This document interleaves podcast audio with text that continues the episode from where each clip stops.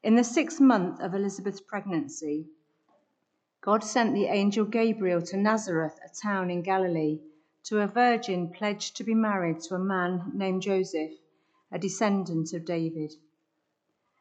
The virgin's name was Mary. The angel went to her and said, Greetings, you who are highly favored, the Lord is with you. Mary was greatly troubled at his words and wondered what kind of greeting this might be. But the angel said to her, Do not be afraid, Mary. You have found favor with God. You will conceive and give birth to a son, and you are to call him Jesus. He will be great and will be called the Son of the Most High. The Lord God will give him the throne of his father David and he will reign over Jacob's descendants forever. His kingdom will never end. How will this be? Mary asked the angel, since I'm a virgin. The angel answered, The Holy Spirit will come on you, and the power of the Most High will overshadow you. So the Holy One to be born will be called the Son of God. Even Elizabeth, your relative, is going to have a child in her old age, and she, who was said to be unable to conceive, is in her sixth month. For no word from God will ever fail. I am the Lord's servant, Mary answered. May your word to me be fulfilled. Then the angel left her. This is the word of the Lord. Very familiar words, aren't they? Think they've been read at almost every carol service I've ever been to. Uh, we know them really well, and yet in them there are four words that are really easy to miss. There are four words that are really easy just to jump over, four words that have such simplicity that it means anybody, whoever they are, whatever age they are, can grasp it. And yet have four words that have such depth that we can never really get uh, to the depths of them. Four words that lead Mary to sing worship to God. Four words that are right at the heart of the angel Gabriel's message to Jesus. They're tucked away at the start of verse 32. He will be great. He will be great. Mary's just been told uh, that she is to give the name, the baby that she didn't know she was going to have, the name Jesus. So there at the end of verse 31, you ought to call him Jesus. It wasn't an unusual name. There'll probably be lots of little Jesuses running around in Nazareth. It's a bit like the name Joshua. There's lots of Joshuas that run around. Plenty of Joshuas next door in the school. The meaning of the name Jesus means the Lord saves, but this time, this Jesus is no ordinary Jesus. The first thing the angel wants Mary to know about the, the boy that she will give birth to and name Jesus is that he will be great. I don't know if you ever thought about this, but greatness is something that's normally applied backwards, looking back over somebody's life. Um, so think about you know, the person in history, Alexander the Great. He has the title the Great. Uh, why? Well, he probably created one of the biggest empires there ever was that reached from was it Greece to India. But his title, the Great, didn't happen until well after he died. Or maybe think of somebody else a bit more recently than Alexander the Great. Think of Muhammad Ali as he told everybody, "I am the greatest."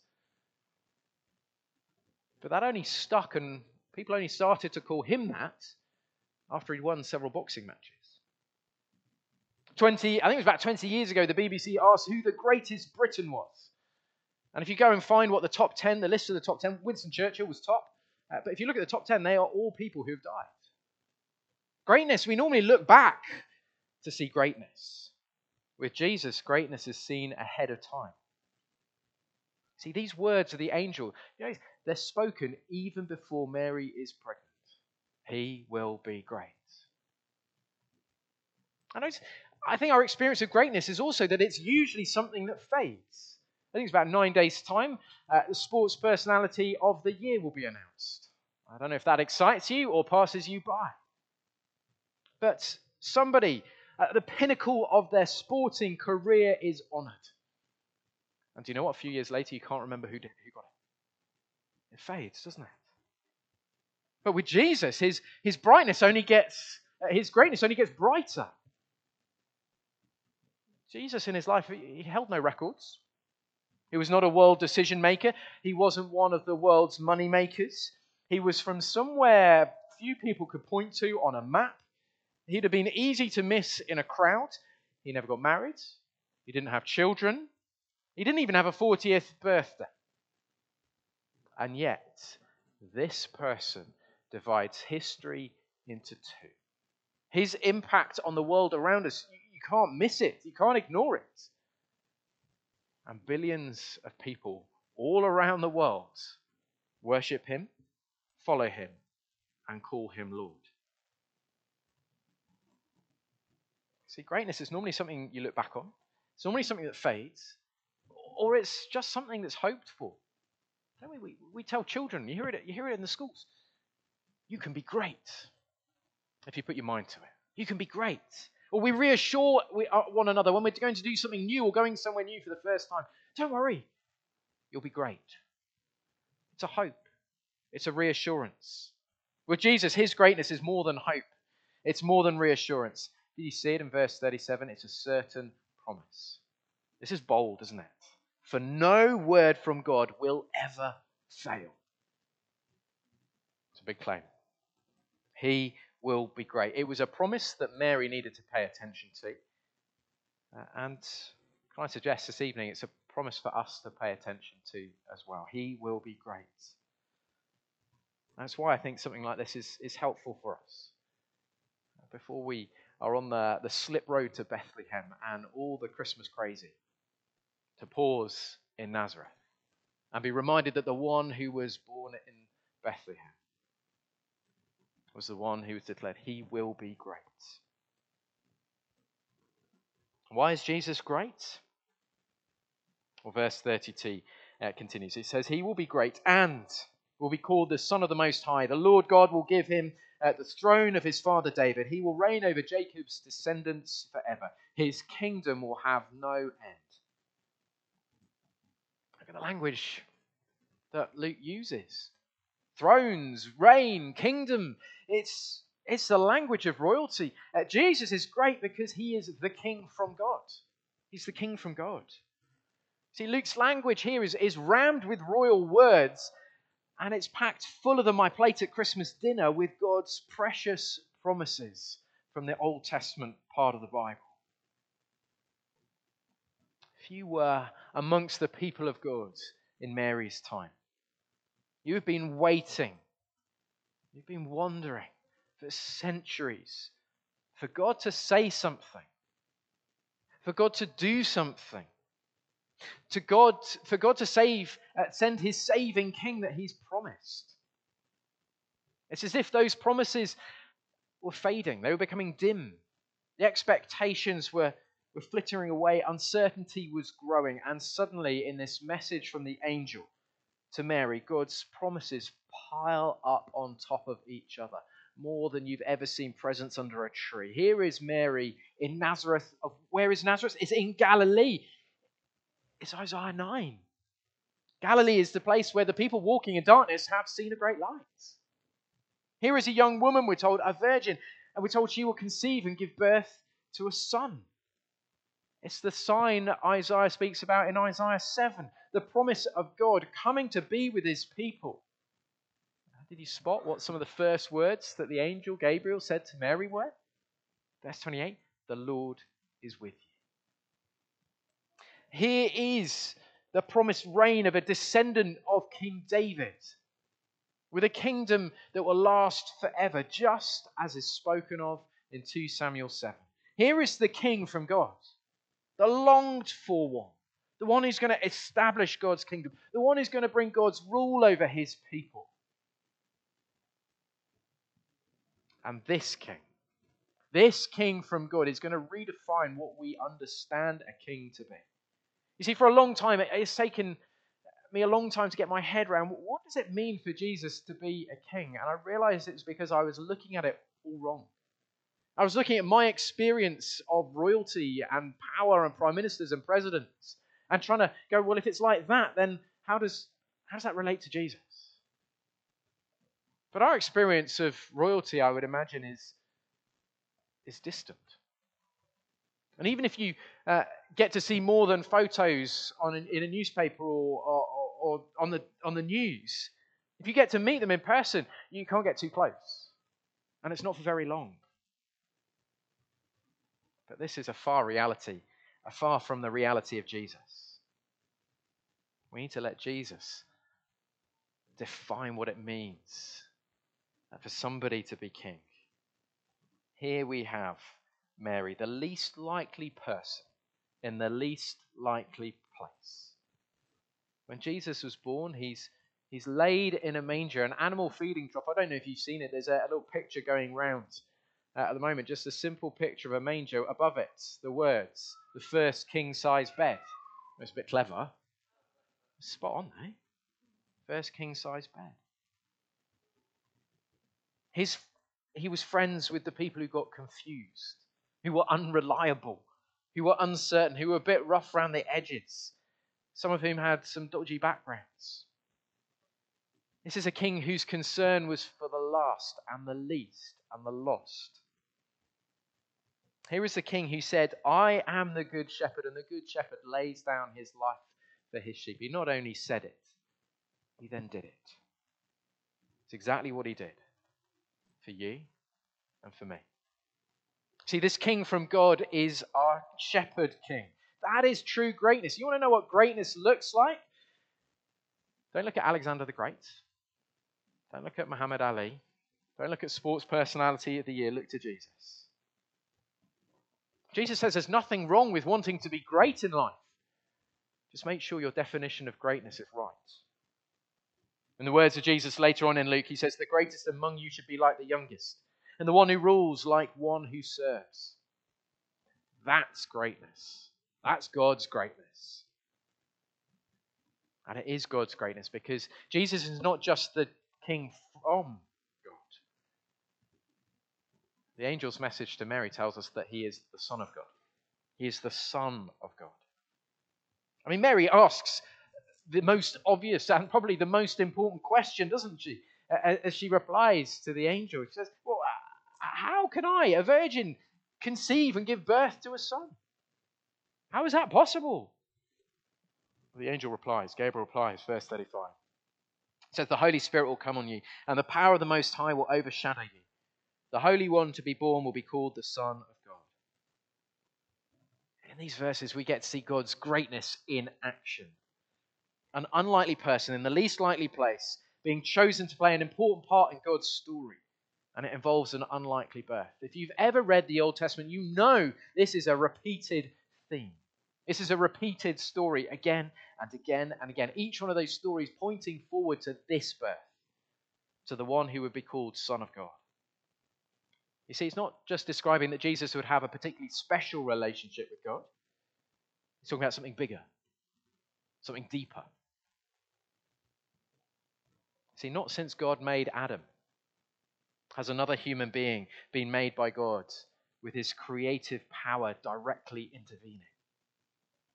It's as if here we're seeing a second Adam.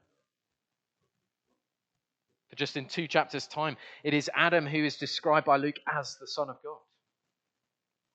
Here is a second Adam, one who can give us a second chance, a new start. More than that, he who is fully human because he's born of Mary, but he's also fully divine. He's conceived by the Holy Spirit. Here is God the Son, the eternal Son of God, taking on flesh to be like us. An offspring of the woman who can defeat the work of the devil. Isn't that that ancient promise from Genesis 3? The one with a sinless life lays down his life for us, only to take it up again to show that he has defeated death once and for all. The angel says he will be great. He will be great. He's the king from God, he's the son of God. And I think we can say that for many of us, that Jesus really is great in that proper sense of the word great. And I just want to offer three little reflections of what that might mean for you this evening. Firstly, if you know Jesus' greatness in your life, if you know him as your shepherd king from God, if you know him uh, as the saving Son of God, I want you to know this evening that that greeting that Mary is given of being highly favored can be a description of you too. See, Mary was chosen by God, not because of what she'd done, not because she'd done enough to get noticed, not because she had something special to offer that nobody else had. She was an ordinary person, chosen by God out of His great love. Now, I don't think it's rocket science for me to say none of us here tonight are going to be the mother of Jesus. But when our faith is in Jesus, we get to be joined to him, to share in his inheritance, to know him as our true older brother who, who shares everything with us. Or, or to use another uh, description from, from the Bible, to be his bride. And one day we will rule with him. Why? It's got absolutely nothing to do with how well we are doing in life. It's got everything to do with who Jesus is and what he has done. You're highly favored. The second thing is that you get to experience God with you. Mary's told that she's highly favored and the Lord is with her. And Jesus, God Himself, came to be with us. He continues to be with us by His Spirit. Notice how those words first troubled Mary, then they became a reassurance to her. Maybe they need to be a reassurance for you uh, this evening, to be joined to Jesus, to know him uh, as your shepherd, king from God, to know him as your saving uh, Son of God. To be joined with him means there's a cost. It impacts every part of your life. Jesus says, to follow me involves taking up your cross daily. He never hides that away from us. There's a cost. Just think about what Mary had to go through. A virgin pledged to be married, yet pregnant. And yet there's that great promise the Lord is with her. And if you're joined to Jesus tonight, the Lord is with you. Highly favored, the Lord with us. And so we, thirdly, can say with Mary, I am the Lord's servant. See, Jesus shows us true greatness. To truly be like Jesus, to truly be great means to serve. We need to think Mary less of a saint who's set apart and special and different, and much more to be like a, a fellow disciple, a fellow follower of Jesus like us. Someone whose life reflects that Jesus is great. A few verses on to those verses that we had read. Uh, if you've got your Bibles open, you'll just see the title. It says Mary's Song. We know Jesus to be great. It means we sing. We sing of God's greatness. We've been joining in already with Mary in doing that this evening. But more than that, our, our lives speak out of God's greatness. In, in, in Psalm 145, uh, there are these verses. It says, Great is the Lord, most worthy of praise. His greatness no one can fathom. It says, One generation commends your works to another. They tell of your mighty acts. The angel says, He will be great. We get to, with our, with our lives and our words, declare that Jesus is great. And if you're here this evening and you wouldn't yet describe yourself as a follower of Jesus, my invitation to you is to come and to discover that Jesus is far greater than you first imagined. Uh, I'd love to chat to you at the end. Uh, I'd love to give you one of the accounts of Jesus' life so you can discover for yourself that Jesus is great. That is our message that we get to share this Christmas. The one promised to be born to Mary. He will be great. And do you know what? He continues to be great today.